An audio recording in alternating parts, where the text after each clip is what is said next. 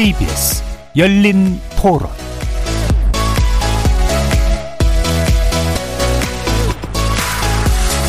안녕하십니까. KBS 열린 토론 정준희입니다.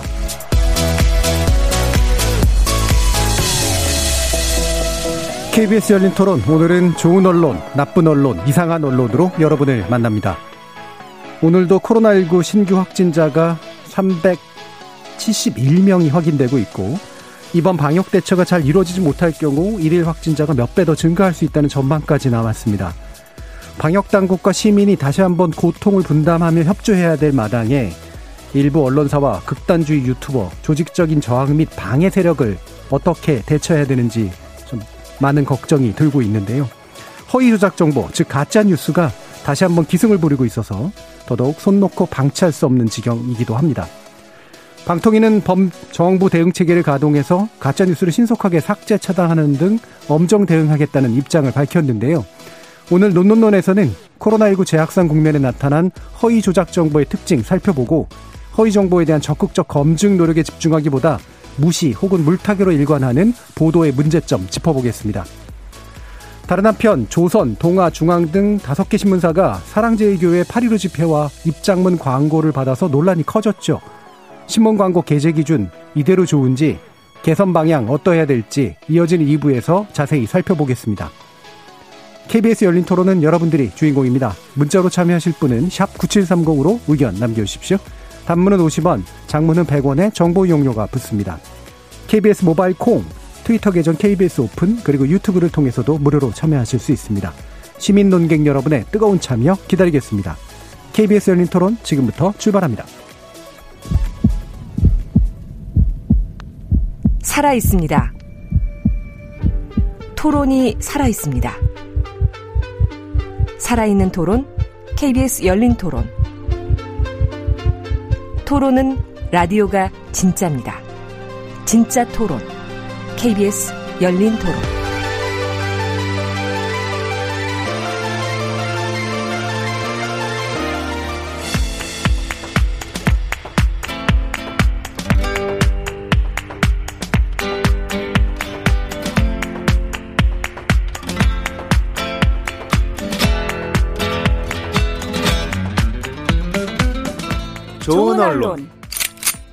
나쁜 언론, 이상한 언론?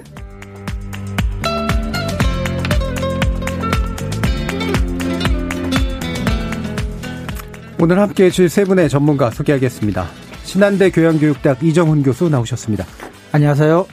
언론인권센터 정책위원이신 정미정 박사 함께 하셨습니다. 안녕하세요. 고발뉴스 민동기 미디어 전문기자 자리하셨습니다. 안녕하십니까. 자, 코로나19 재확산되면서, 음, 다시 또 이 문제를 짚지 않을 수밖에 없는, 음, 그런, 짚지 않을 수 없는 그런 조건에 어, 처했는데요. 어, 좀 이렇게 초기 국면하고 또 다른 것 같아요. 허위 정보의 양상이라든가 보도의 양상 이런 것들이. 기본적으로는 우리가 초기에 짚었던 그런 명백히 나쁜 보도들은 좀 달라졌는데, 새로 부상하는 또 나쁜 보도의 유형 같은 것들도 좀 있지 않은가 좀 싶어서요. 일단 어, 허위 보도 내지 어, 잘못된 정보 내지 악의적인 보도들 이런 거에 관련된 것들을 좀 짚어보겠습니다. 그래서 오늘은 좋은 보도, 이상한 보도를 일단 빼고 어, 부정적인 측면들에 일단 집중할 수밖에 없기 때문에 그거를 어, 발견해서 또 어, 고쳐줘야 되고 이런 문제들이 있으니까 어, 세 분 다 모두 나쁜 보도 내지 허위 정보 위주로 어, 선정해 주셨습니다. 먼저 이종규 교수님 어떤 거 지적해 주실까요? 네, 그 저는 일단 그 8월 20일자에 조선일보 인터넷에 올라온 에, 전광훈 정부가 무한대로 검사 강요해 확진자 수 늘려라는 제목의 에, 스트레이트 기사하고요. 어, 그 다음날 8월 21일자로 조선비즈 홈페이지에 올라온 정광훈 외부 불순 분자가 교회 바이러스 테러 라는 제목의 기사 두 개를 일단 가지고 와봤습니다. 예, 둘 다 정광훈 씨. 그 다음에 따옴표 네. 제목을 다른 그런 네네. 내용이네요. 예. 네. 근데 일단 우리가 지금 허위 정보 가짜뉴스 얘기를 하고 있는데 그 언론이 특히 이제 뭐 정통적인 언론이 순수한 허위 정보를 뉴스로 만들어서 생산해서 보도하는 경우는 사실은 극히 드문데 예. 그 제가 이 뉴스를 선택한 이유는 그 전광훈 씨가 어 일방적으로 주장하는 확인되지 않은 허위 정보에 가까운 주장들을 어, 기성의 신문이 어, 따옴표를 붙여서 반대 의견이나 검증 없이 일방적으로 보도를 해 줌으로써 그것도 이제 스트레이트 면에 보도를 해 줌으로써 마치 허위 정보를 확산시키는데 기여를 하고 있다는 점에서 제가 이거를 뽑아봤는데요.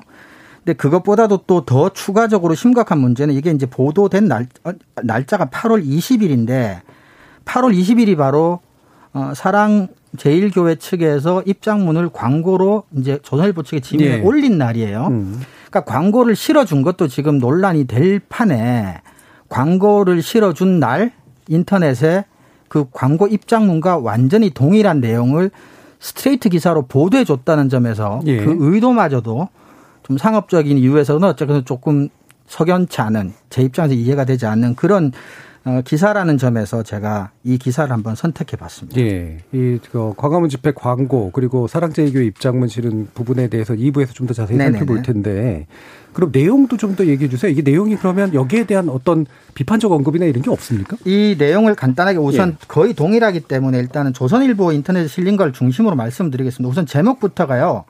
정부가 무한대로 검사 강요의 확진자 수 늘려라는 게 이제 정광훈 목사 측 주장입니다. 네. 이거는 이제 최소한 확인이 안 됐거나 이제 허위 정보로 알려지고 있는 정보인데 이거를 이제 해서 제목에 달아주고요. 네. 전체 문단이 일곱 개인데 여섯 개가 전광훈 씨 측 일방적 주장이고 주어가 전부 다 전 목사는 전 목사는 네. 전 목사는입니다. 마지막 하나가 팩트인데 전 목사가 소속된 서울 성북구 사랑제일교회 관련 확진자는 19일 낮 12시 기준 623명으로 집계됐다.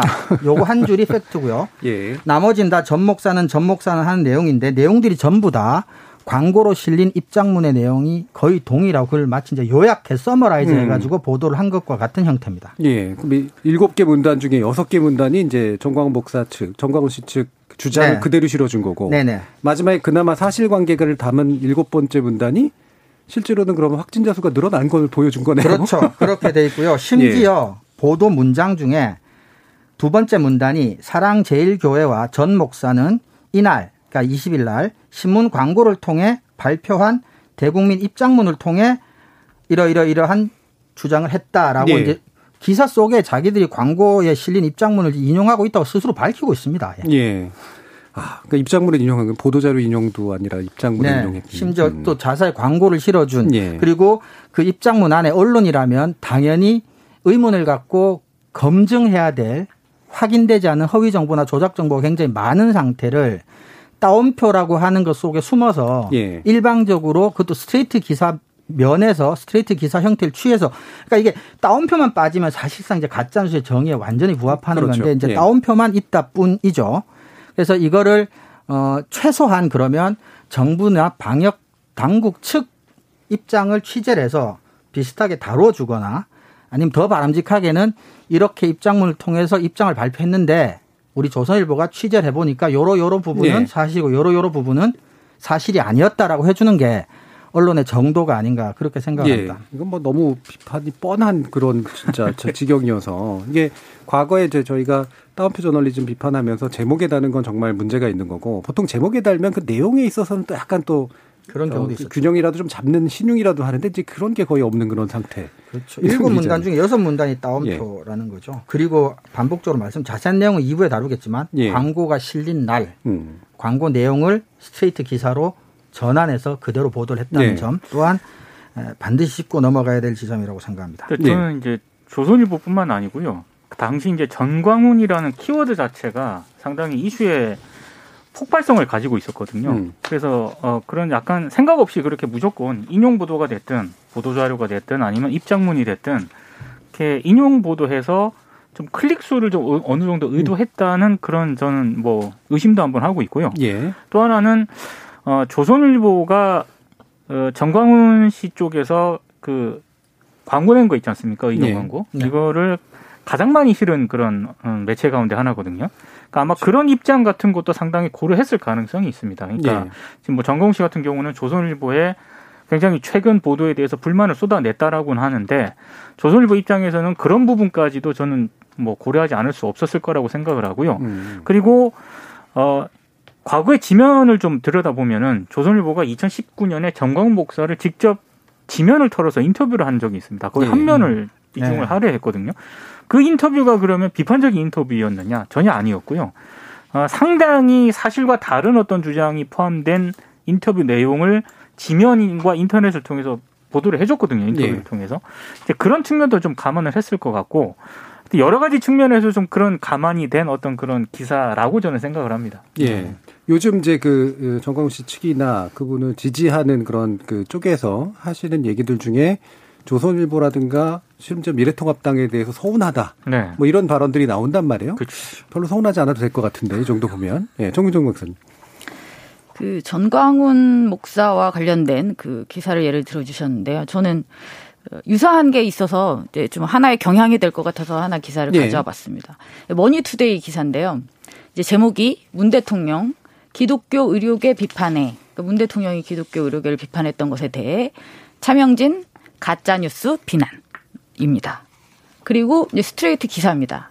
어, 차명진 의원의 발언으로 가득 차 있습니다. 어. 그 따옴표로 시작해서 따옴표로. 끝납니다. 네. 차명진 의원은 이렇게 비난했다. 차명진 의원은 이렇게 밝혔다. 차명진 그러니까 전 의원은 전 의원은 뭐라고 반문했다 하고 중간에 어, 문 대통령이 무엇이라고 말했다는 게 이제 중간에 잠깐 들어가고요. 차명진 의원이 전 의원이 무엇을 비난했는지 해서 그냥 끝나요. 음. 그 기사 전체가 차명진 전 의원의 발언만을 예, 가지고 기사를 써놨고 여기에 대해서 사실 확인이라든지 뭐 아니면 뭐 양쪽의 입장에 대립을 서술한다든지 하는 것도 전혀 없습니다. 예. 그러니까 이건 정말 심각한 문제죠. 지금 이 교수님이 말씀해주신 의견을 광고로 만들고 그다음 동일한 날 그 광고와 의견을 그대로 기사화하는 것. 그 토시 하나 안 틀리게 하는 것과 굉장히 유사한 거죠. 광고를 안 했다 뿐이지 그냥 페이스북에 차전 의원이 올린 글을 그대로 긁어서 예. 기사화한 겁니다. 음. 비슷한 기사를 제가 갖고 왔는데 얘기를 안 했는데 재밌는 게요. 조선일보 마찬가지인데 제목이 코로나 확진 차명진 따옴표하고 여보 미안하오 왜 하는 일마다 꼬이지 이게 제목인데 예. 그 차명진 전 의원의 의- 일반적인 의견을 그냥 이렇게 보도해 주는 것도 문제지만 이게 근데 좀 생각이 야, 근데 그 집회에 참석해서 코로나 걸린 일이 그저 그냥 일 꼬인 정도의 문제인지 예. 이것도 참 이걸 이렇게 뭐 개인이 홈페이지 저 페이스북에 올릴 수는 있겠으나 이걸 또 제목으로까지 뽑아서 보도하는 조선일보도 조금 납득하기는 어렵습니다. 이- 이게 그냥 일 꼬인 건지 지금 작금의 코로나 재확산 사태가 그냥 단순히 그냥 하루 일정 꼬인 뭐 이런 정도의 문제는 아니지 않습니까? 예, 이게 꼬이고 뭐 미안하고 그뭐 차명진 씨의 어떤 뭐 생각일 수는 있는데 그럴 수 있죠. 예. 개인 홈페 뭐 예. 페이스북에 올릴 수는 있죠. 근데 이거를 무슨 뉴스 가치로 판단했을까요? 그러니까요. 그게 뭐죠? 왜- 왜. 저는 뉴스 가치로 판단을 한 게 아니고요. 예. 아까도 제가 말씀을 드렸지만 당시 이 흔히 말하는 뭐 차명진 전 의원이라든가 정광훈 목사라든가 이런 분들이 굉장히 거친 어떤 그런 검증되지. 않은 음. 그런 주장들을 마구 쏟아냈거든요. 근데 그게 악화가 양화를 구축한다고 그게 사실이 아니거나 너무 센 발언이다라는 걸 충분히 독자들도 알고 기자들도 알고 있는데 클릭 묘하게도 그게 클릭이 됩니다. 예. 묘하게. 음. 그러니까 저는 굉장히 정치적인 어떤 그런 의도보다는 언론사 입장에서는 굉장히 상업적인 어떤 그런 의도가 다분했다라고 생각을 하고요. 거기에 저는 이제 조중동 같은 경우에는 워낙에 전광훈 그 목사 쪽에서 어, 광고 집행을 많이 했기 때문에 예, 예. 예, 그런 측면이 충분히 감안됐을 수도 있다라고 저는 음. 생각을 하는 아, 거죠. 저도 이어서 비슷한 생각에서 한 첨언을 드리자면 제가 8월 20일 날 이 스트레이트 기사가 나갔다는 게 굉장히 중요하다고 말씀드린 이유가 민 기자님께서 이제 상업적인 의도 얘기했는데 일종의 제가 조금 심하게 말씀드리면 광고주한테 애프터 서비스를 해준 것 같은 느낌조차도 드는 거예요. 특히 의견 광고와 상품 광고도 좀 더 단가가 센 걸로 저는 예. 알고 있는데 예. 의견 광고를 실어 주고 그 의견 광고가 를 실어준 내용을 스트레이트로 다시 보도까지 뉴스로 만들어 줌으로써 마치 광고주에게 음. 애프터 서비스 해준 것과 같은 느낌조차도 들었어요. 그러니까 예. 이거는 정치적인 의도도 분명히 뭐 있을지는 모르겠지만 상당히 어떤 상업적인 이익이 언론사의 상업적인 이익이 어떤 국가적인 사태나 이런 것보다도 훨씬 더 이제 앞서는 거라면 굉장히 심각한 문제가 아닌가 이런 생각을 했습니다. 예. 그래도 덧붙여 한 가지만 더 말씀드리면 그러니까 지금 이런 식의 어떤 보도 경향이 굉장히 많이 나타나고 있잖아요. 그러니까 일부 유튜버의 일방적인 주장을 그대로 전달하는 기사들. 네. 그것은 비단 이제 정광훈 목사뿐이 아니라 좀 아까 말했던 그 차 전 의원이나 그다음 뭐 신혜식 씨 같은 경우도 마찬가지예요. 뭐 유튜브에서 하는 내용을 유튜브에서 어느 날 뭐라고 방송을 했어요. 그게 그대로 기사화가 됩니다. 유튜브 방송을 하면서 뭐라고 음. 했다, 뭐라고 했다, 뭐라고 했다 끝. 그렇죠. 그러니까 허위 조작 정보나 잘못된 주장을 전파시키는 스피커 역할을 그렇죠. 확성기 역, 역할을 결국은 지금 기성 언론이 하고 있다라는 거죠. 그러니까 우리가 허위 조작 정보를 얘기를 하면 기성 언론들은 우리는 조작하지 않는다고 펄쩍 뛸 겁니다. 그 맞는 얘기인데 우리가 지금 반복적으로 얘기하고 있지만 기성 언론이 퍼나르고 있는 건 사실이에요. 예. 근데 만든 것과 퍼나른 것 사이에 죄의 경중이나 잘못의 경중을 따지자는 게 아니라 퍼나르는 것도 저는 심각한 문제이고 해서는 안 될 일이라고 생각합니다. 네. 우리가 이제 자주 지적해온 부분들이긴 한데 일단은 이제 그 원인이 뭘까 어, 생각해 본 게 일단은 이제 민동기 기자님 같은 경우는 실제로 상업성을 무시할 수 없을 것이다. 분명히 어, 이런 클릭을 유도하기 위한 동기들이 들어가 있다. 또는 어, 이정 교수님이 지적해 주셨듯이 이제 광고하고의 일단 연계성이 분명히 있을 것 같다라는 얘기. 그 외에 또 이런 좀 너무 황당한 주장들이 있잖아요. 예를 들면 어, 무조건 양성으로 조작한다라든가 예, 그렇죠. 네, 일정한 비율로 양성자가 나오게 만든다라든가 이런 게 이제 이 저는 그, 이 보수라고도 부르기 싫은데 이런 극단주의 유튜버에서 말도 안 되는 그런 이야기들을 주장하고 있는 이 부분을 이렇게 어, 스피커 역할을 해주는 이유 또 어떤 거라고 생각하세요? 그러니까 저는 이제 이거는 저의 개인적인 생각 추정인데요. 예. 지금 문재인 정부의 어떤 K 방역 대책이라고 하는 것 자체가 어, 굉장히 광화문 집회 이전까지는 뭐 여러 가지 뭐 일부 비판에도 불구하고 국내외적으로 호평을 받았잖아요. 네. 근데 지금 광화문 집회 이후로 사실상 방역 당국이 추적하는 것을 통해서 이걸 대처하는 데는 한계가 지금 네. 많이 발견이 됐기 때문에 결과적으로 지금 정부의 방역 대책에 상당히 허점이 있고 음. 상당히 문제가 많다라는 그런 점을 강조하기 위해서 네. 저는 양쪽의 이해관계가 어느 정도 맞아떨어진 어떤 그런 결과이지 않나. 음. 그러니까 보수 언론이라든가 기성 언론 입장에서는 확인되지는 않지만 다운표를 통해서 뭐 일방적인 어떤 주장을 유통을 시켜주고 예. 어, 또 이제 그런 주장을 하는 쪽에서는 또 뭐 이렇게 보수 언론이라든가 기성 언론 통해서 자기네들의 주장이 나가니까 계속해서 이제 강도를 높이는 어떤 그런 일종의 악순환이 계속 이제 에스컬레이터 효과를 좀 부추기는 게 아닌가. 예. 저는 그렇게 보고 있습니다. 비난하고 싶은데 네. 마침 그런 말을 해주니 그냥 그대로 옮기는 거죠. 그렇죠. 네. 그리고 음. 이게 학계에서는 보통 서구에서는 이제 상업성과 정파성은 상반되는 것처럼 많이 논의가 되어 왔습니다. 근데 제가 한국 언론에서 관찰하고 있는 바로는 한국 언론은 정파성이 굉장히 상업적인 성공, 그러니까 상업성과 정파성이 굉장히 이렇게 결합이 돼 있는 거라는 생각을 많이 하거든요. 이게 무슨 얘기냐면 아까 민 기자님도 말씀하셨지만 유튜버들이든 보수 언론이든 그 언론 또는 유튜버들의 고객이라고 할 수 있는 청취자들이 클릭을 계속 해줘야 되는데 이 사람들도 이제 점점 강한 발언에 점점 이렇게 면역 같은 게 생기니까 좀 더 강한 발언, 좀 더 충격적인 이야기를 하지 않을 수가 없게 되는 거죠. 그러니까 어느 순간에는 그 사람들이 한 말이 정말 100% 자기 신념은 아니라 할지라도 자기도 모르게 그 사람들을 계속 유지하기 위해서는 점점 발언의 강도를 네. 키울 수밖에 없게 되고 그럼 듣는 사람도 이제 점점점 무뎌지니까 점점 이렇게 악순환이 생기는 거죠. 그래서 점, 지금 현재 정통 언론의 시장 상황이 안 좋으면 안 좋을수록 그런 점에서 점점점 극단적인 보도나 극단적인 정보에 대한 유혹은 그런 점에서는 계속 강하게 예. 될 수밖에 없다는 생각입니다. 뭐이 정치 상업주의 이제 미국도 사실은 나타나고 있는 현상이라 어 우리나라만의 또 문제도 아니기도 하고 앞으로도 아마 더 강화될 것 같은데. 그렇죠. 폭스가 그렇게 성공을 했죠. 예. 근데 지금 이 부분이 저는 한 가지 또 혐의를 가지고 있는 게 어, 교회라는 조직과의 연관성이라고 저는 생각을 해요. 음. 그러니까 초기에 어떤 코로나19 문제는 사실은 약간 이 불만을 조직하는 형태가 그렇게 조직적이진 않았거든요. 그리고 맺어졌다 금방 흩어지고 그랬는데 이 부분은 명확히 교회와의 조직과 연관성이 생기니까 연관된 교회 조직들은 일단 부정하고 싶어 하는 것들이 굉장히 크고 그게 일정 수준의 독자 일정 수준의 어떤 듣고자 하는 자들이 사실 확보되어 있다라는 그런 판단. 전 이것도 굉장히 크게 작용을 했을 거라고 생각을 하거든요. 맞습니다. 네. 자, 정민정 박사님 또 다른 보도 또 뭐 선한 아, 네, 선정하신 거 있나요? 제 가 제가 가져온 예. 보도를 말씀드리겠습니다. 저는 뭐 허위 보도는 아니고요. 어, 제목을 말씀드리면 조선일보의 8월 22일자 기사입니다. 제목은 민주당 의사 파업에 덕분에 챌린지로 고맙다 했잖냐. 파업 중단해라. 일단 이 제목을 들으면 딱 민주당이 무슨 공식 발표를 한 것 같다는 느낌이 좀 들죠. 예. 그래서 궁금증이 들어서 기사를 읽어봤습니다. 기사는 이렇습니다. 어, 민주당 의원들 몇 명의 페이스북에 글을 올려서 그냥 기사를 만든 거예요. 음. 그러니까 민주당이 야 우리가 어? 의사들한테 뭐 덕분에 챌린지로 고맙다고 했다 이런 말은 한 마디도 나오지 않습니다. 네. 그냥 지금 상황이 안 좋다. 코로나가 너무 확산되고 있으니 어, 파업은 좀 자제해 달라. 뭐 이런 얘기들이 이제 주로 있습니다. 그리고 덕분에 챌린지가 언급은 됩니다. 각 의원들이 페이스북에 이렇게 올리는 거죠. 묵묵히 의료 현장을 지켜왔던 의료진들에게 국민들이 덕분에 챌린지로 고마움을 전했었다라는 음. 이야기들이 이제 언급되는 정도인 거죠. 그러면서 파업은 제발 좀 멈추어 달라. 그리고 의료 현장을 지켜달라. 이런 내용들의 페이스북을 각 의원들의 페이스북을 다 이렇게 오려서 파업을 잠시만 미뤄달라고 했다. 끝.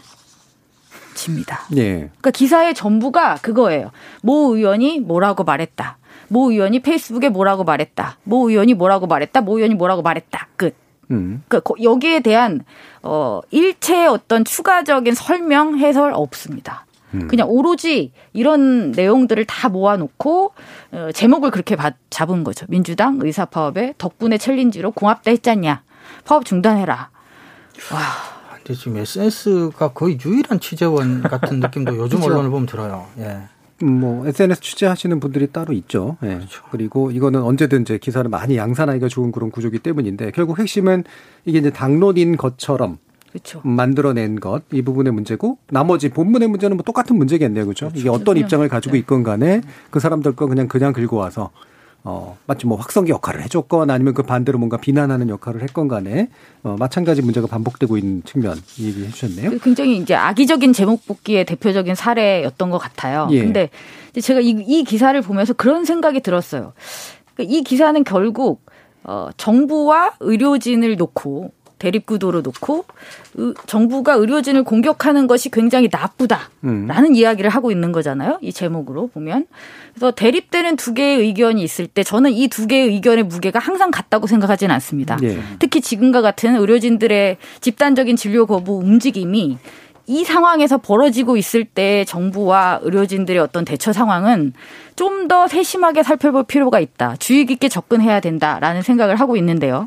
그러면서 이것과 관련된 음, 기사들이 어떤 식으로 어 이렇게 에, 보도가 되고 있을까? 그걸 한번 찾아봤어요.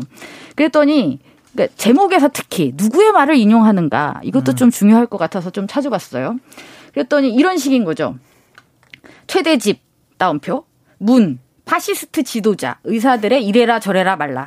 음. 그러니까 최대집 씨의 얘기만 그냥 또 따옴표로 해서 기사가 그냥 나가버리고 이제 제목도 그런 식인 거죠. 그리고 또 정부 여당 이해 집단의 목리. 라고 하면서 연일 의사 때리기. 음. 그러니까 아주 일방적으로 한 편만 드는 기사들이 너무 많았어요. 음. 그래서 제가 한번 실험을 해봤습니다. 어, 다 할 수는 없으면 기사가 너무 많으니까 그냥 의료 정책 이라는 키워드 하나를 넣고 뉴스 키워드를 넣고 8월 15일부터 27일까지 대충 한 2주 잡고 이제 검색을 해봤어요. 그랬더니 조선일보가 41건, 중앙일보가 23건, 한겨레가 4건, 경향이 20건 음. 이 정도가 나왔습니다. 사실 중앙일보 한겨레 경향은 대부분 진료 공백에 대한 우려가 이제 대다수입니다. 네. 그리고 이제 정부와 어, 의료진의 의견 대립을 이제 음. 그대로 하는 경우, 그 다음에 의료진들이 이제 파업을 시작했다. 파업 때문에 걱정된다. 이런 내용들이 이제 전부, 그러니까 대부분을 차지하고 있었습니다. 하지만 조선일보는 좀 다른데요. 음. 41건이라는 압도적인 기사 건수 중에 진료 거부를 하는 의사들의 목소리를 따옴표에 담아서 보도한 기사만 15건입니다. 네. 그러니까 그리고 뭐 의사들의 입장뿐이 아니라 야당의 어떤 입장도 담는 거죠. 제가 예를 들어 볼게요. 조선일보 주호영 코로나 방역 전념해야 할 의사들 설익은 설 익은 정책으로 괴롭히지 마라. 음. 그다음 또 조선일보 최대집 감옥은 내가 가겠다. 후배 의사들 끝까지 투쟁해 달라. 다 다운표입니다. 그 다음 또 의사가 속죄양이냐 비열한 편가르기 의료계에 힘싣는 야. 의사들 거리로 내몬 원인 대통령에게 있다. 뭐 이런 식인 거죠. 너무 일방적인 어떤 편들기의 양태가 예. 이 중요한 이슈에 대해서 이렇게 보도되고 있다라는 것은 정말 개탄을 금치 못할 일인 것 같습니다. 예. 그러니까 관련해서 의료 정책 관련해서 이제 이런 중앙지들의 보도가 꽤 뭐 비슷한 숫자로 있었는데 그 중에 조선일보가 특이하게 한쪽 면에 한쪽 편에 대해서 일방적으로 이제 편을 든다거나 주장을 실는 이런 방식의 어, 역할을 했다. 왜 그랬을까요? 저는 그러니까 일종의 요즘 그 언론들의 어떤 보도 행태가 예. 예전에 그 컴퓨터 조각 모음 있잖아요. 예, 예, 예. 약간 그런 음. 거를 연상을 시키거든요. 그러니까 음. 뭔가 검증을 하고 어, 취재를 하고 기획을 해서 이 사람 발언이 맞느냐 안 맞느냐 이거를 팩트 체크를 하는 게 아니라 본인들이 하고 싶어 하는 얘기를 직접적으로 못 하니까 네. 다른 사람들이 했던 발언들을 여기저기 막 끌어옵니다. 음. 그런 다음에 이걸 인용 형식으로 그냥 전, 전달하는 거죠. 또 그런 형태를 보이고 있는 게 아닌가라는 생각이 듭니다. 예. 제가 이 복화술 저널리즘이라고 이름 붙여서 했던 말인데 네. 예. 남의 입을 통해서 이제 자기가 하고 싶은 말을 하는 거죠. 네. 예. 자 그러면 어, 민동기 기자님 음, 어떤 보도? 저는 두 가지를 가져왔는데요. 하나는 중앙일보 8월 27일자 인터넷에 실린 기사인데 네. 제목이 정은경 동기의 경고. 음. 광화문 집회만이 재확산 원인 아니다. 이런 예, 예. 제목의 기사입니다. 근데 이거는 제가 좀, 어, 안 좋은 기사다라는 생각이 좀 들었던 게요. 음. 이게 특별히 무슨 취재를 한 게 아니고요. 그 이왕준 명지병, 명지병원 이사장이 CBS 라디오에 나가서 인터뷰를 했어요. 출연해가지고 인터뷰를 했는데 그 인터뷰를 정리한 내용이거든요. 예. 근데 그 인터뷰 요즘 다 아시겠지만은 방송 텍스트도 전문이 나가고요. 음, 그리고 맞아요. 한 10분, 음. 15분 정도 되는 인터뷰이기 때문에 들어보면은 어떤 내용의 주장인지가 다 나오게 되어 있는데 어, 지금 제목을 중앙일보가 이렇게 뽑았지 않습니까? 정경 동기가 이왕준 명지병원 이사장이거든요. 정경 본부장의 동기가. 왜 이분의 고위명사는 나오고 다른 사람만 나오고. 그렇죠. 정 이사장 입장에서 좀 섭섭하겠습니다. 예. 네. 그러니까 광화문 집회만이 재확산 원인 아니다라는 취지의 얘기를 한 적이 없습니다. 예. 아, 그러니까 굉장히 이 제목만 보면은 이왕준 명지병원 이사장이 지금 마치 정부가 광화문 집회에 대해서 굉장히 책임론을 제기를 하고 있는데 네. 그거 아니다라고 태클을 건 것처럼 보이는데 전혀 아니고요. 음. 이거는 인터뷰를 들으시면 압니다. 텍스트만 봐도 이게 네. 사실과 거리가 있다는 내용인 걸 충분히 알고 있고요. 그 비슷한 내용의 기사를 국민일보가 8월 28일자에 보도를 했거든요. 음. 제목이 완전히 다릅니다. 국민일보 제목은 아, 여기도 이제 정은경 동기가 나오거든요. 아, 근데, 억울하겠다. 근데 정, 국민일보는 정은경 경기 다음에 이왕준을 붙였습니다. 예. 그러면서 음, 인용을 뭐라고 했냐면 광복절 집회가 코로나 확산에 기름 부었다. 음. 그러니까 제목만 보면 전혀 다른 기사가 돼요. 그러니까요. 같은 프로그램 그렇죠. 서로 다른 인터뷰 했나요? 네. 그러니까 그게 아니라고 했고 여기는 그거다라고 네. 했고. 그러니까 저는 이거는 달리 취재를 할 게 없는 이 방송 내용만 잘 체크를 하면 되는 건데 왜 굳이 제목을 이렇게 달았을까? 예. 심지어 중앙일보 기사에도 그런 워딩은 없거든요. 음. 그러니까 상당히 의도성이 있다라고 저는 생각을 했고요. 의도성. 그리고 이제 또 하나 제가 나쁜 보도로 가져온 게 8월 25일자 중앙일보가 이제 지면에서 보도를 한 건데 제목이 문 대통령 방역 올인 음. 기본권 제한 꺼냈다라는 제목의 기사입니다. 근데 저는 어, 지금 코로나19가 확산이 되면서 전 국민이 저는 기본권은 어느 정도 제한당하고 있다라고 생각을 하거든요. 네. 지금 저희가 마스크 쓰면서 방송을 하고 있는 것도 음. 어떻게 보면 광의로 그렇게 해석이 될 수도 있는 그런 그렇죠. 상황인데 음. 이게 뭐 기본권을 뭐 우리 사회가 제한을 시켜서 이렇게 하는 게 아니라 공동체 사회에 살아가기 위한 전 구성원의 당연한 저는 이 행태라고 보는데 네. 어, 중앙일보는 마치 문재인 대통령이 방역에 올인을 하면서 우리 국민의 기본권 제한을 화두로 꺼내기 시작했다라는 그런 취지로 보도를 했고요. 실제로 미래통합당의 중진 의원이 또 이 중앙일보에 익명으로 등장을 하는데 마치 코로나 재확산의 책임을 종교 집회 표현의 자유로 몰고 가고 있다. 음. 이렇게 비판하는 내용도 있고 실제로 그 학자들이 또 등장을 합니다. 어, 이렇게 가면은 향후 위헌 소송이 제기될 우려도 배제할 수 없다. 그러니까 네. 굉장히 어, 대통령이 기본권을 제한을 하고 있고 이건 나중에 위헌 소송으로 갈 수도 있다라는 그런 기사를 싣거든요. 네. 저는 이거 상당히 오버한 기사고요. 매우 정치적인 목적이 다분한 기사라고 생각을 합니다. 예. 이게 참 음, 저는 그 언론하고 이제 이런 정치권하고의 관계 그리고 대중과의 관계에서 중요한 것 중에 하나가 이제 어떤 상황을 바라보는 눈을 주는 거잖아요. 이른바 이제 프레임 이론이 이제 그런 건데 제가 지하철 타고 가다가 어떤 분들이 서로 이렇게 대화 나누는 걸 들었어요. 지금은 계엄 계엄 상황이라고. 음. 대통령이 계엄권을 행사하고 있는 거라고. 코로나를 핑계로. 방역 계엄 뭐 이런 얘기 예, 예. 방역 독재 뭐 그러니까 비슷한 방식으로 지금 상황을 바라보게 만드는 거거든요. 네. 근데 만약에 이런 주장들을 하려면 미국에서 이렇게 통행 제한하고 락다운하고 이랬던 것들에 대해서 뭐라고 그렇죠. 해석해야 될까요? 네. 그러니까 저는 음. 어 만약에 지금 코로나 19가 이렇게 확산이 되고 있는데 정부가 굉장히 미온적으로 만약 대처를 하고 네.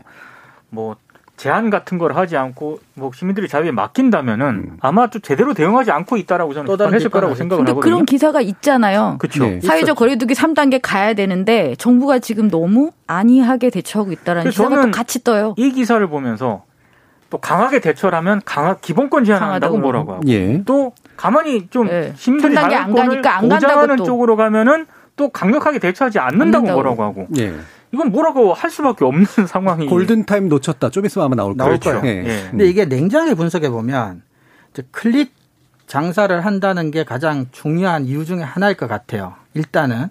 근데 먼저 다른 길을 가고자 하지 않고 SNS나 디지털하고 정면 승부를 걸겠다고 속보 경쟁을 하겠다고 일단 결정을 했고 그러니까 클릭 장사를 해야 되는데 그러다 보니까 제목 안에 모든 것들을 다 담아야 돼요. 내용도 담고 그다음에 뉘앙스도 담고 심지어 어, 나와 같은 편 또는 내 기사를 읽어줄 만한 사람들이 좋아할 만한 뉘앙스를 또 감정까지 실어야 돼요.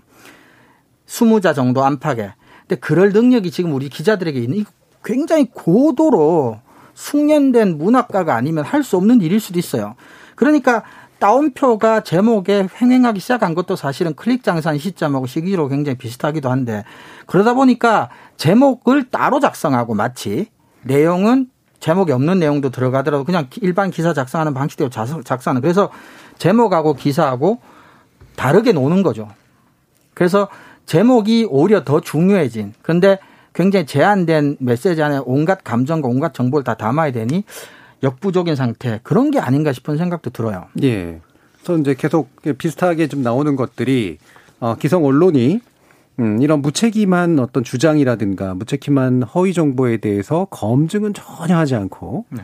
사실은 이걸 이용해서 이제 자신들의 주장을 섞어버리거나 아니면 방치하거나 조장하거나 이런 모습으로 나타나고 있는 게 핵심적인 문제인데 뭐 아까도 이제 지적했던 그런 이제 뭐 일부러 의도적으로 양성을 내고 있다라든가 또는 심지어 는 이게 되게 황당했어요. 정은경 본부장 집무실에 신영복 씨의 글을 아, 하고 네. 어 해서 이 주장을 얘기하면서 이게 왜 문제가 되는지 라고 뭐 실제로 사실인지 아닌지도 잘 모르겠지만 뭐 이런 식의 이제 이야기들이라든가 아니면 뭐 신혜식 씨라든가 이런 분들이 병원에 들어가서도 지금 유튜브 방송을 하고 있는 거. 음, 차명진 뭐 전 의원도 마찬가지고요.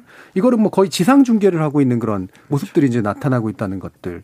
이게 어 정말 왜 이럴까? 어, 라고 생각이 드는데, 제가 이제 뭐 이런 코로나19 국면 관련해서 해외 언론들이랑 이렇게 체크해 보면, 진짜로 이런 보도가 거의 뭐 있다고 볼 수가 없거든요. 그리고 이게 보수파건 뭐 진보파건 간에 기본적으로 허위 정보에 대한 논박 이 이제 기본적으로 해야 될 일로 이제 당연스럽게 되고 있고 최근에 해외 언론들의 약간 그 신뢰도 수준이 좀 올라갔어요.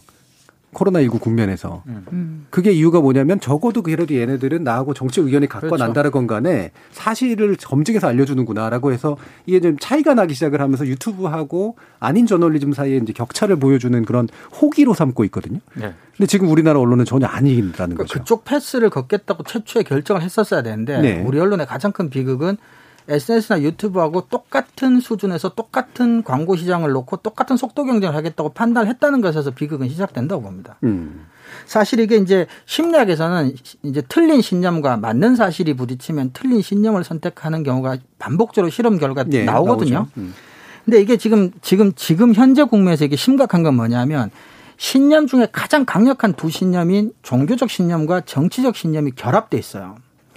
그러니까 이거는 정말 우리 수용자분들이나 시민분들도 그 조금 지혜롭게 이렇게 뉴스를 읽거나 좀 해석을 하려고 노력을 하지 않으시면은 이 두 가지 중에 하나만 신념으로 가지고 있어도 사실은 사실이라는 게 신념 앞에 힘을 못 쓸 수 있을 만큼 강력한 신념 지금 두 개가 섞여 있는 상황이거든요. 네.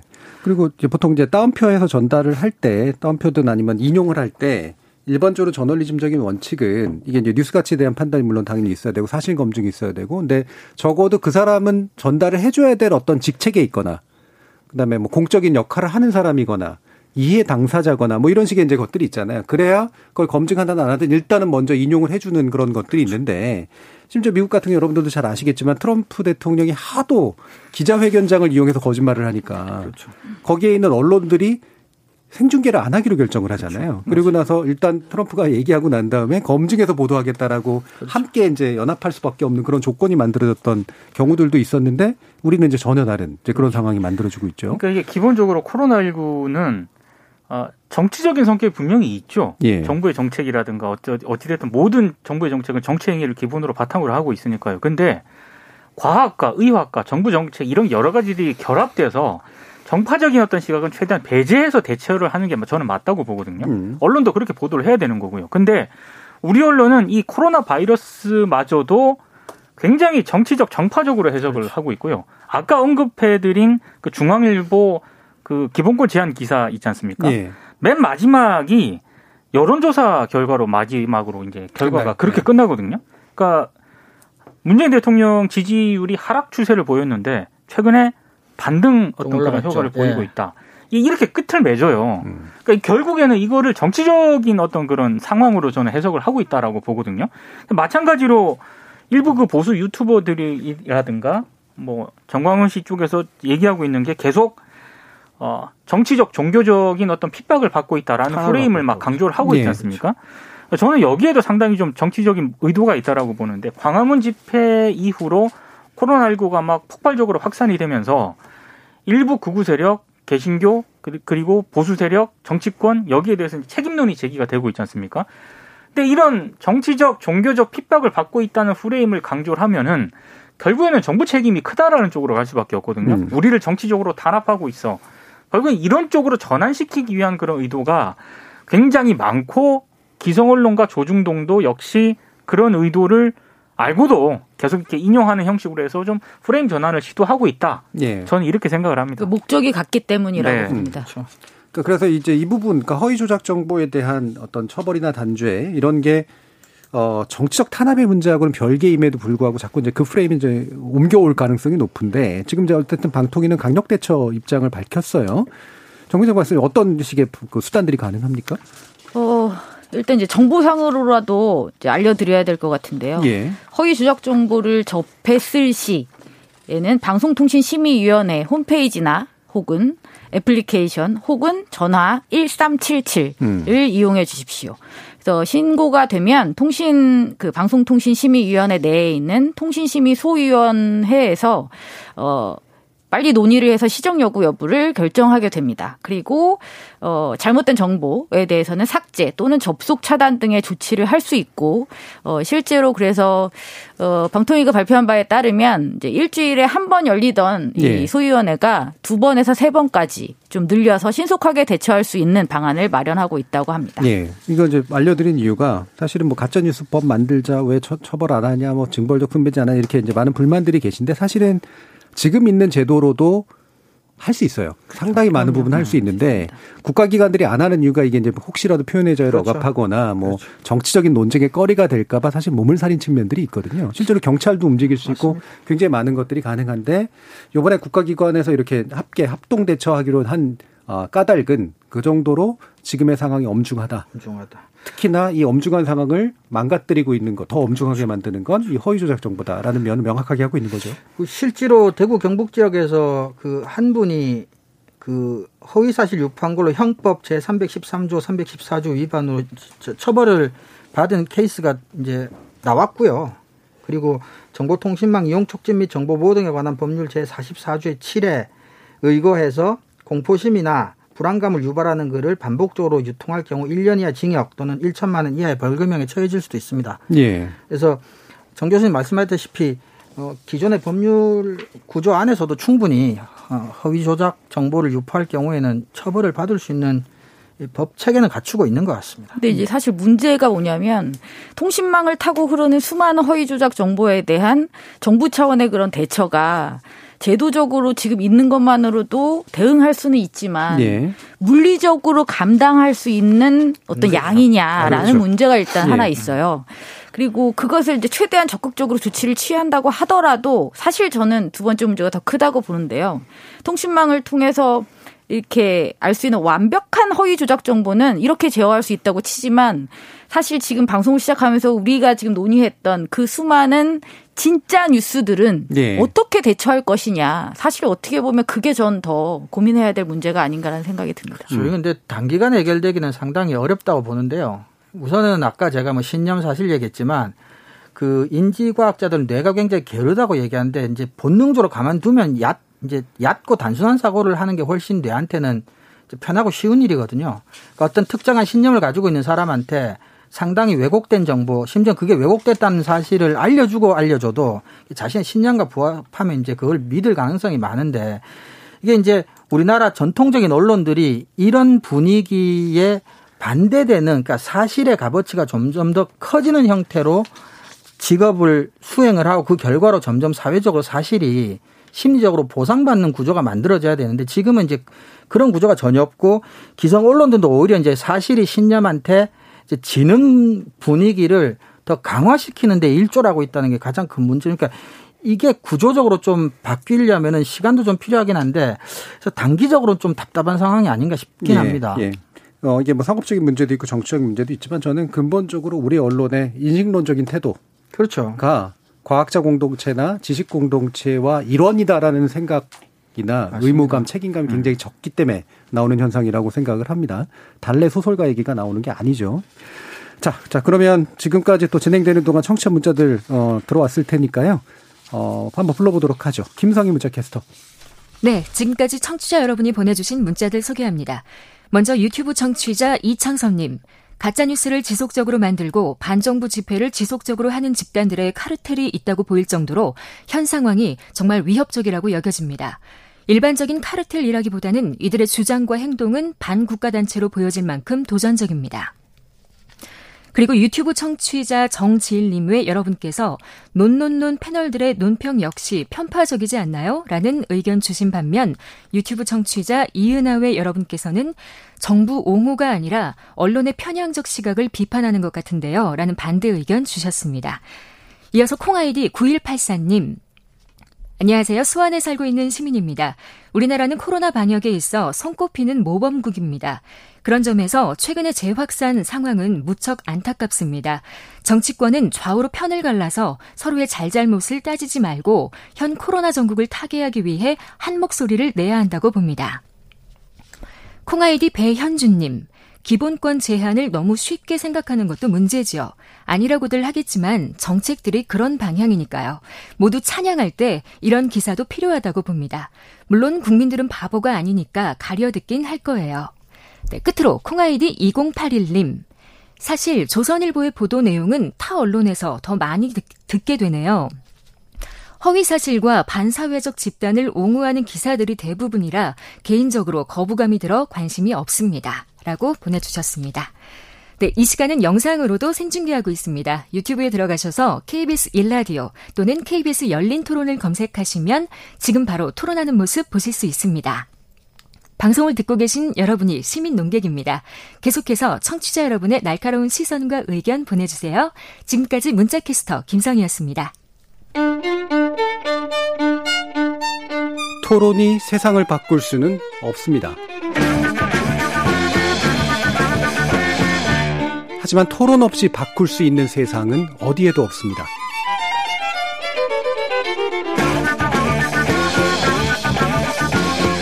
세상의 선한 변화를 갈망하는 당신. 정답이 아니라 질문의 힘을 믿는 당신. 우리 KBS 열린 토론에서 만납시다.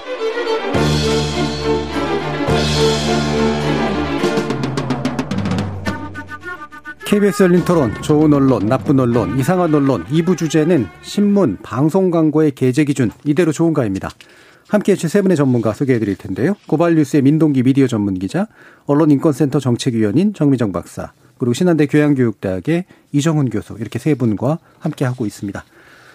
예, 청취자들 의견 가운데 보면, 어, 우리 이제 논평도 편파적이지 않느냐라고 하는 그런 지적도 일부 있으신데, 어, 이게 전달이 잘 안 되는 것 같아요. 그러니까 지금 편파를 문제 삼는 거는 전체 중에 상당히 일부고 편파 이전에 사실관계를 문제 삼는 그런 부분들인데 이걸 구분을 잘 못하시는 게 상당히 좀 어, 커져 있는 상태가 아닌가 이게 이것도 약간 우려스럽거든요. 사실은 편파의 문제하고는 사실은 관련이 없는데 여러분들 은 어떻게 보세요? 저희가 전달을 잘못한 것 같습니다. 반성하고 있습니다. 음. 그렇죠. 오해를 그렇죠. 만들게 했다면 오해, 오해를 한 사람한테 왜 오해하냐고만 얘기할 수는 없는 거니까요. 그게 설령 오해를 하더라도. 그러니까 오늘 이야기 중에서 이제 편파에 관련된 이야기가 나온 건 아까 왜 일방의 주장만을 특정 음, 조선일보나 그렇죠. 이런 데가 담느냐라고 네. 한한 건이었고 다 나머지 건들은 사실관계에 관련된 그렇죠. 그런 측면들이었거든요. 네.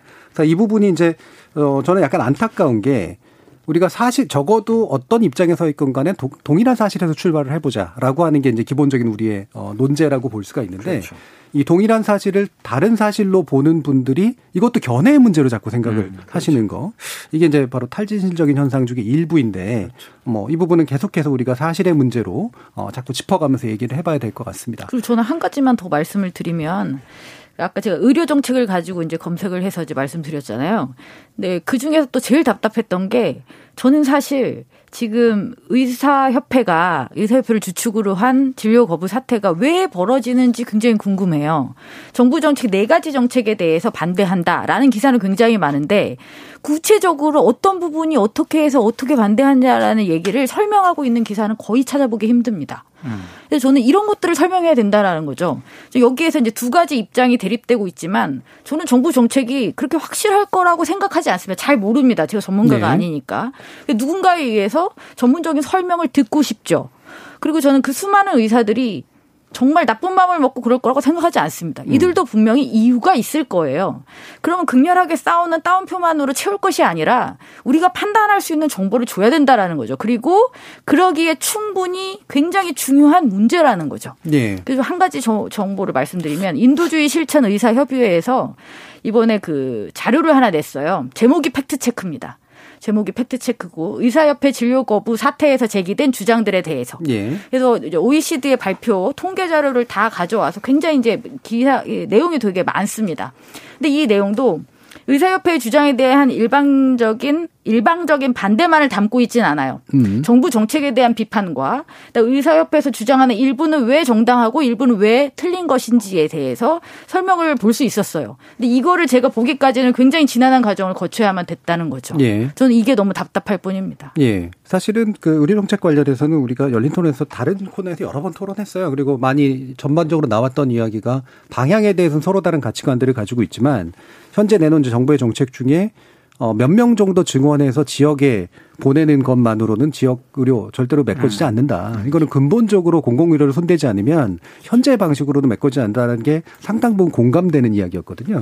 그런 면에서 예를 들면 정부 정책의 결함이라든가 이런 것들 언론이 지적해 주는 거 뭐 이런 것들은 충분히 필요한 내용인데 그 내용이 들어가 있는 게 아니라 이해 당사자의 일방적인 주장으로만 채워져 있다라고 하는 거 이 부분을 또 지적해 주셨던 거죠.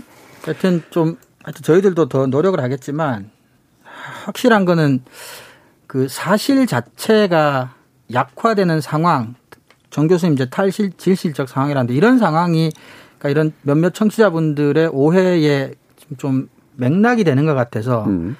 저희 방송에서는 그래서 언론이 사실에 대해서 굉장히 취약하거나 사실의 질이나 양이 굉장히 부족한 부분에 대해서 문제를 삼는 거지 그 사실이 어떤 특정 방향이기 때문에 문제를 삼거나 음. 우리가 특정 방향에서 그걸 바라보거나 하는 거는 결코 아니라는 점은 좀 말씀드리고 싶네요. 예. 자, 그래서 2부의 내용이 이제 그거는 이제 사실을 약간 더 이제 넘어가서 이제 광고의 문제로 이제 가는데요. 어, 이 부분이 이를테면 사실을 잘못 전달하는 건 비판받아야 마땅하지만 광고가 어차피 그 안에는 이제 사실 플러스 약간의 뭐 다른 주장들도 들어오고 있는 거기 때문에 광고를 싣는 것 자체는 뭐 언론사가 그 내용에 대해서 관여할 수 없는 거 아니냐라고 하는 이제 그런 생각들이 있고 실제로 뭐 제도도 그런 식으로 구축이 돼 있습니다. 근데 요번에 이제 문제된 광고는 이제 이거였어요. 8.15 광화문 집회 홍보 광고를 왜 실어줬느냐. 라는 거랑 입장문 광고를 왜 실어줬느냐라는 건데 이것도 평상적인 상황이었다면 비록 보시는 분들이 마음에 안 들어 하시는 분들이 있다고 하더라도 그걸 받아주는 건 언론사 마음이긴 하죠. 근데 왜 이게 이제 문제가 지금 되고 있는 것인가라고 하는 부분에 대한 정리가 좀 필요할 것 같아요. 민동기 기자님께 부탁드릴게요. 일단 방금 말씀하신 것처럼 투개 두 광고가 문제가 됐습니다. 네. 8.15그 광화문 집회 전에 8월 14일자 지면에 실린 광고인데요. 국민일보하고 조선일보 등에 실렸거든요. 어, 문구가 이렇게 되어 있습니다. 8.15는 문재인 탄핵의 날. 뭐 이런 문구가 적혀 있고 어, 이번 집회가 밀란을 예고하는 집회가 되어야 한다. 뭐 이런 내용도 있고요. 그리고 각 지역 담당자 개인 연락처와 함께 8.15 국민대회 지역별 버스 시간표가 또 자세하게 게재가 네. 되어 있습니다. 아, 그리고 이제 또 하나 문제가 됐던 게 8월 20일자 조중동 지면에 실린 광고인데요. 이거는 사랑제일교회와 정광훈 목사 대국민 입장문 형태로 실렸거든요. 네. 근데 이 광고에 대한 비판이 사실 앞 서 그 광복절 광화문 집회 그 광고보다 더 거셉니다. 왜냐하면 아, 코로나19가 굉장히 확산되는 그런 추세였고 광화문 집회 때문에 이게 더 문제가 됐었는데 어, 일방적인 주장을 사실관계가 더더군다나 불분명한 일방적인 주장을 검증 없이 그대로 내보낸 건 아무리 광고를 하더라도 이거는 상당히 좀 문제가 있다라는 그런 비판이 제기가 됐고요. 여기서 이제 뭐 흔히 말하는 지금 가짜뉴스로 판명된 그런 주장들 있지 않습니까? 예. 이 광고를 통해서 많이 나갔거든요. 음. 하나만 예를 들어 드리면 이렇습니다. 정부가 사랑제일교회와 집회 참여자들에 대해서 무제한적으로 검사를 받게 해서 확진자 수를 늘리고 있다. 이런 내용들이 검증 없이 네. 다 이제 나, 나갔는데 결국에는 아무리 광고를 하더라도 가짜뉴스 확산에 조중동이 기여를 했다. 이런 음. 비판이 나오는 이유입니다. 예. 자, 다른 두 분은 어떻게 보세요? 이런 광고는 기사하고는 좀 다른 영역이기 때문에 여기에 대해서 판단은 여러 가지가 있을 수가 있는데 이정훈 교수님. 일단은 그 광고라 하더라도 심지어 상품 광고라 하더라도 광고에 정보성이 들어 있는 한 광고를 저널즘과 완전히 뗄 수는 없다라는 예. 게 이제 학계의 기본적인 입장이고요. 특히 이제 의견 광고 같은 경우는 편집권 행사의 일환이라고 보는 게 학계 입장입니다. 그러니까 예. 마치 이제 독자 의견란에 어떤 의견을 싣고 어떤 의견을 싣지 않는 게 편집국의 판단이듯이 영업을 광고 영업국에서 하더라도 의견 광고를 최종적으로 실느냐 안 실느냐는 마치 편집권 행사와 유사하다. 그래서 학계에서는 의견 광고 같은 경우 만약에 문제가 된다면 언론사가 광고주와 똑같이 책임을 져야 된다는 게 입장이고 이거는 뭐 우리와 언론상 유사한 일본의 학계에서도 이게 학설이 이렇게 돼 있는 걸로 저는 알고 있습니다. 예. 그러니까 두 가지 측면인데 하나는 이제 광고 안에 허위 정보가 목적지로 들어간 경우에 대해서 이제 언론의 책임 범위가 어떠하냐. 두 번째는 이제 뭐 정보를 넘어서 의견의 문제로만 이제 만약에 채워져 있다면 그 의견을 채택하는 건 다시 말하면 그 언론사가 그 의견과 같은 편집권적 방향에 있다라고 볼 수 있는 측면이 있다는 거죠. 그렇게 한 결과라고 예. 이제 해석을 하는 거죠. 법률적으로도 그렇고 예. 언론학적으로도 그렇고. 예. 정, 정미정 박사님. 근데 실질적으로 그것을 제도적으로 강제할 수단이나 방법은 없습니다. 없죠. 없죠. 예, 그것은 철저하게 신문사의 자율에 달려 있죠. 네. 뭐 광고뿐이 아니죠. 신문 같은 경우는 이제 방송하고는 완전히 다르게 이 신문이라는 매체의 내용적인 부분에 대해서 규제할 수 있는 어떤 제도나 법이 마련되어 있지 않습니다. 물론 예, 언론중재위원회에서 하는 그 일부가 있기는 합니다만 정말 철저하게 어떤 자유가 보장이 예. 되어지는 영역이라고 예, 볼수 있죠. 예. 하지만 자유가 보장되니만큼 이제 스스로 거기에 있어서 그 언론사가 가지고 있는 자체적인 어떤 공신력을 잃지 않기 위해서 최선을 다하는 것이고 그 일환으로 이런 의견 기사를 어떻게 실느냐, 어떻게 반응하느냐가 담겨 있다고 볼 수 있습니다. 근데 지금 그렇죠. 교수님도 말씀하셨듯이 그것은 언론사의 일, 메시지의 일부가 될 수 있다. 라는 그것이 오해일지라도 음. 독자들한테 충분히 그런 사인을 줄 수 있는 것이죠. 저는 굉장히 위험한 선택이었다고 봅니다. 그렇죠. 네. 심지어는 상품 광고 같은 경우도 공정거래법과 관련된 법률이 있는 걸로 알고 있어요. 있습니다. 그래서 상품 광고는 네. 명백한 허위거나 문제가 있으면 이거는 처벌을 받게 돼 있고요. 그러니까 심지어는 상품 광고를 하더라도 어쨌거나 광고를 실기로 결정한 건 매체이기 때문에 매체에 관리 광고 게재 관리자로서의 주의 의무가 요구된다라고 하는 게 법적인 의견으로 저는 알고 있거든요. 그래서 예. 그게 이제 의견 광고일 경우는 그 결정권이 자율적으로 편집권으로 매체한테 있기 때문에 이제 책임까지도 져야 된다는 얘기죠. 예. 이제 법률적인 책임 추궁하고는 좀 다른 차원의 문제지만. 어, 이게 이제 법적 책임하고 그래서 윤리적 책임의 문제로 그렇죠. 이제 구별이 되는데 법적 책임은 대부분 광고주가 지는 거죠. 그렇죠. 광고주가 정보의 전달의 주체니까. 하지만 반복적으로 허위 정보를 광고주가 계속 냈음에도 불구하고 그거를 안채 언론사가 그 부분을 계속해서 실어줬다면 그 다음부터는 그렇죠. 이제 관리 책임, 이라고 하는 그렇죠. 것들이 이제 물어질 수 있는 거고요. 그렇죠. 의견 광고 같은 경우는 이제 윤리적인 문제인 것 같아요. 그렇죠. 어, 지금 같은 시기에 이런 식의 의견을 가지고 있는 사람들이 모였을 때 생길 수 있는 방역상의 문제를 그러면 용인했어야 되느냐 그렇지 말았어야 되느냐라는 문제에 대한 독자들이 이제 윤리적으로 책임을 묻는 이런 정도라고 볼 수 있겠죠. 기자. 그러니까 최근에 그 한겨레와 경향신문에 차별금지법 반대 광고가 예. 실렸거든요. 이게 8월 27일자에 실린 겁니다. 근데 이게 지금 경향신문과 한겨레가 비판을 받는 가장 큰 이유 가운데 하나가 어, 한겨레 신문 같은 경우에는 차별금지법 제정연대의 전국 순회버스 투어 평등 취재를 취재를 하면서요. 이거 굉장히 적극적으로 기사화를 했었거든요. 논조가 그렇죠. 네. 어, 한겨레가 이렇게 적극적으로 보도를 했는데 정작 광고는, 광고는. 음. 이 포괄적 차별금지법 반대 광고를 실었는데 어떻게 보면 이거는 뭐 광고기 때문에 표현의 자유라든가 기사와 광고는 다르다 이런 차원에서 접근할 수 있는 문제긴 합니다만 독자들은 그렇게 판단을 안 한다라는 거죠. 예. 결국에는 한겨레의 논조와 반대되는 의견 광고가 실렸는데 이것은 상당히 문제다라는 그런 비판이 제기가 됐고 실제로 한겨레 내부에서도 어, 이게 상당히 좀 문제가 있다라고 판단을 해서 앞으로 토론 과정을 충분히 거치겠다라는 그런 입장을 내놨거든요. 네. 이게 저는 합당한 방식이라고 봐요. 음. 그렇죠. 근데 지금 이제 정광훈 목사라든가 이 의견 일방적인 의견 광고 같은 경우에는 내부에서 그 해당 신문사에서 그런 토론이라든가 이런 것도 없었고 상당히 그래서 저 더 문제가 되고 있다고 생각을 합니다. 예. 저 잠시 이제 재난 관련 정보 좀 말씀드릴 텐데요. 2020년 8월 28일 20시 세종시 지역에 호우 경보가 발효되었습니다. 텔레비전, 라디오, 스마트폰 등을 통해서 내가 있는 지역의 기상 상황을 계속해서 알아보고 주변에 있는 사람에게 알려주시기 바랍니다. 침수 지역이나 산간, 계곡 등 위험 지역에 있거나 대피 권고를 받았을 경우에는 주변에 있는 사람과 함께 즉시 안전한 곳으로 대피하시기 바랍니다. 자, 계속해서 이제 논의 진행을 할 텐데요. 그래서 어, 이제 법적인 책임을 져야 되는 그런 문제들 빼고, 이제 광고주나 관리 책임에 관련된 문제, 어, 결국 윤리적 책임에 관련된 문제는 독자와의 관계잖아요. 그렇죠. 결국 그 신문을 보는 독자들이 그 신문의 어떤 결정에 대해서 용인하고 동일한 의견을 가지고 있다면 별 문제가 될 게 없고. 근데 그 독자들의 의견과 이제 같으냐 다르냐의 문제에서 이제 신문이 어떤 선택을 해야 되느냐인데, 어, 외국의 경우에는 뉴욕타임스나 이런 데들은, 어, 이를테면 비윤리적 그 기업이라고 그 독자들이 어, 항의한 광고를 실었, 실기로 원래는 실었다가 그거를 잘못 실었다라고 음. 해서 이제 어, 반성하고 이제 더 이상 광고를 안, 안 받겠다라는 식의 이제 대응을 했던 경우들 굉장히 많은 사례가 있어요.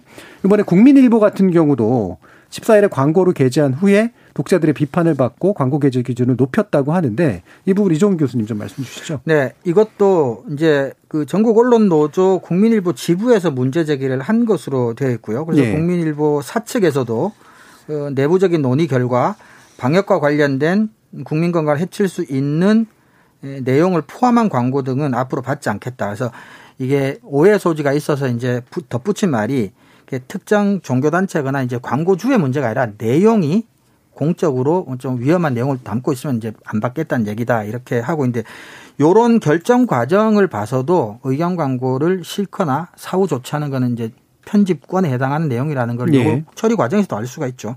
그래서 반대로 생각해 보면 이 광고를 실은 언론사는 실기로 결정을 한 거예요. 예. 예. 그렇기 알겠. 때문에 내용 또 후폭풍 사회적인 악영향에 대해서는 그 언론사도 사랑의 교회 사랑제일교회 측과 동일한 정도의 무게감으로 책임을 져야 된다. 예. 저는 그렇게 생각을 합니다. 음. 근데 저는 이게 최근에 이 논란들을 보면서요.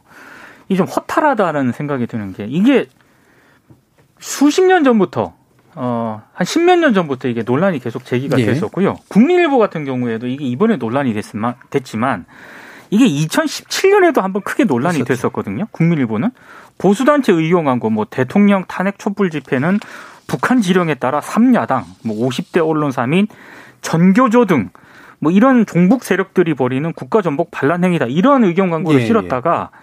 당시도 국민일보 노조에서 강력하게 반발을 했고 그때 또 이거 조심하겠다라는 그런 뭐 내부 논의가 있었습니다. 근데 음. 이게 불과 2017년 1월 상황인데 몇 년 지나지 않았는데 똑같은 논란이 발생을 하지 않습니까? 그러니까 예. 비슷한 상황이 발생이 되더라도 우리는 이게 뭐 논의가 좀 진, 진전이 된다든가 뭐 대책이 마련된다든가 이런 형태까지는 아직은 못 가고 있는 게 아닌가 예. 그런 생각이 듭니다. 그렇죠. 한편으로는 반복된다면 이번에 이 광고를 실은 언론에서는 이 광고의 내용을 어, 불편하거나 문제가 있다고 판단하지 않은 걸 수도 있습니다. 네. 한편으로는. 뭐 저는 당연히 그렇게 생각할 수도 있다고 보는데 저 정민영 박사님. 좀 문득 생각이 난 게요. 예전에 이제 유튜브 광고 중에 예. 그 인종이나 특정한 인종 아니면 특정한 민족, 특정한 국가에 대한 어떤 혐오를 담은 그 광고들이 음. 무작위로 이제 배치되다 보니까 이제 실려서 특히 이제 혐한 같은 경우가 우리나라 무슨 광고에 이제 혐한 광고가 붙는다든지 그렇죠. 자동으로 붙을 경우에 그래서 이제 문제가 된 적이 있었어요. 그때 굉장히 강렬하게 항의를 했죠. 누구에게? 유튜브에게. 광고주에게 항의를 한 게 아니라 유튜브. 왜냐하면 유튜브가 붙이는 거니까. 예. 유튜브가 그걸 받은 거잖아요. 그래서 결국은 그것이 이게 법적인 제도적인 어떤 장치를 마련해서 강제하는 것이 아니라 유튜브 스스로도 아 이것이 스스로의 존재 가치를 훼손시키고 독자들의 신뢰를 잃게 된다라는 예. 것 때문에 이제 자정 작용을 하고 있습니다. 음. 그러니까 이것은 그러니까 어떻게 보면 그냥 일반 사기업조차도 이러한 생각을 하고 이런 자정작용을 하고 있는데도 우리나라의 기성 언론들이 일간지가 그거에 대한 노력을 이렇게 하고 있지 않다라는 것은 전 정말 심각한 문제라고 생각합니다. 네, 말씀 나온 김에 정윤정 박사님 그러면 우리 신문윤리위원회가 어떤 식으로 이 부분 네, 대하는지 말씀 주시죠. 우리 예. 신문에도 네. 이제 조직이 있습니다. 한국 네. 신문윤리위원회라는 조직이 있는데요. 이것은 그러니까 자율 자율 기구입니다. 자율 기구. 언론 자율 감시 기구죠. 언론인들 스스로가 모아서 모여서 설립한 어 기구입니다. 어, 그래서 이 기구에서는 신문윤리 강령을 제정했고 이것에 따라서 다 준수한다라는 어떤 서양문들을 신문들이 다 이렇게 게재를 하고 있습니다. 그래서 신문윤리위원회에서는 국내에서 발행되는 신문들이 윤리 규범을 준수하는지를 상시적으로 감시합니다. 그리고 이 역할이 신문윤리위원회의 역할이 기사만 심의하진 않습니다. 광고도 포함해서 심의를 하고요. 지금 우리가 계속 이야기하고 있는 정광훈 목사의 그 집회 관련한 광고와 의견 광고는 지금 이 심의 안건으로 올라가 있습니다. 그래서 아직 음. 결과가 나오진 않았지만 이제 올라가 있는 상황이고요. 어, 그래서 좀 이제 기다려 봐야겠죠. 근데 이제 문제는 이게 자율적인 어떤 기부다 보니 이제 그 결과가 강제력은 없다라는 그렇죠. 이제 이런 아쉬움이 좀 있고요. 하지만 그럼에도 불구하고 스스로가 판단했을 때도 문제가 있어서 뭐 주의나 경고나 뭐 사과까지도 나온다면 저는 그 자체로 충분히 의미가 있다는 네. 생각이 듭니다. 예. 근데 이제 신문윤리위원회가 계속 좀 이, 뭐라고 할까요? 좀 부정적인 비, 이, 평가를 받는 이유 중에 하나는 이 윤리위원회를 구성하고 있는 사람들이 대부분 다 신문사 사장, 신문사 논설위원, 신문사 사회부 부장, 음. 심지어 중앙일보 광고사업본부장도 들어가 있습니다. 네. 그리고 아닌 사람이 이제 소비자 시민 모임 부회장 한 두, 두세 명 정도? 오, 음. 밖에 없는 거죠. 그러니까 네. 스스로가 스스로의 것을 심의하는 데 있어서 얼마나, 아, 원칙적으로 할 것이냐 라는 의문을 많이 받고 있습니다. 음.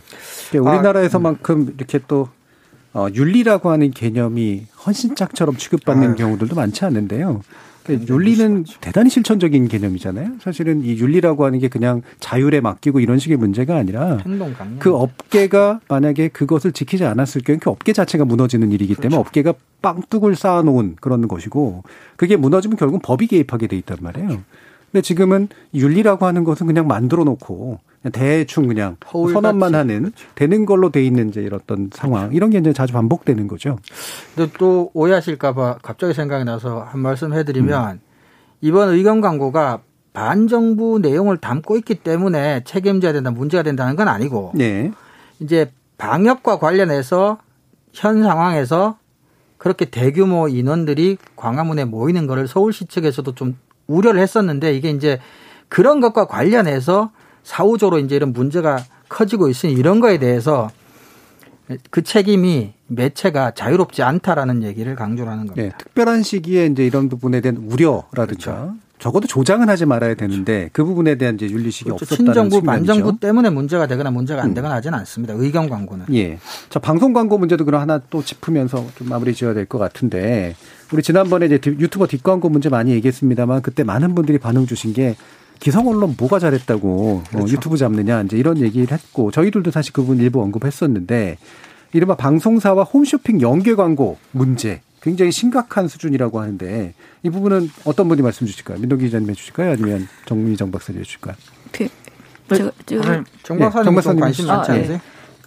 어, 가장 최근의 조사 결과부터 말씀드리겠습니다. 방통위가 지난해 11월 1일부터 올해 1월 31일까지 3개월간 지상파와 종편 4사 건강기능식품 관련 프로그램하고 7개 TV 홈쇼핑 방송관의 연계 편성 조사를 했습니다. 예. 이제 결과가 지상파 8개 프로그램에서 176회, 음.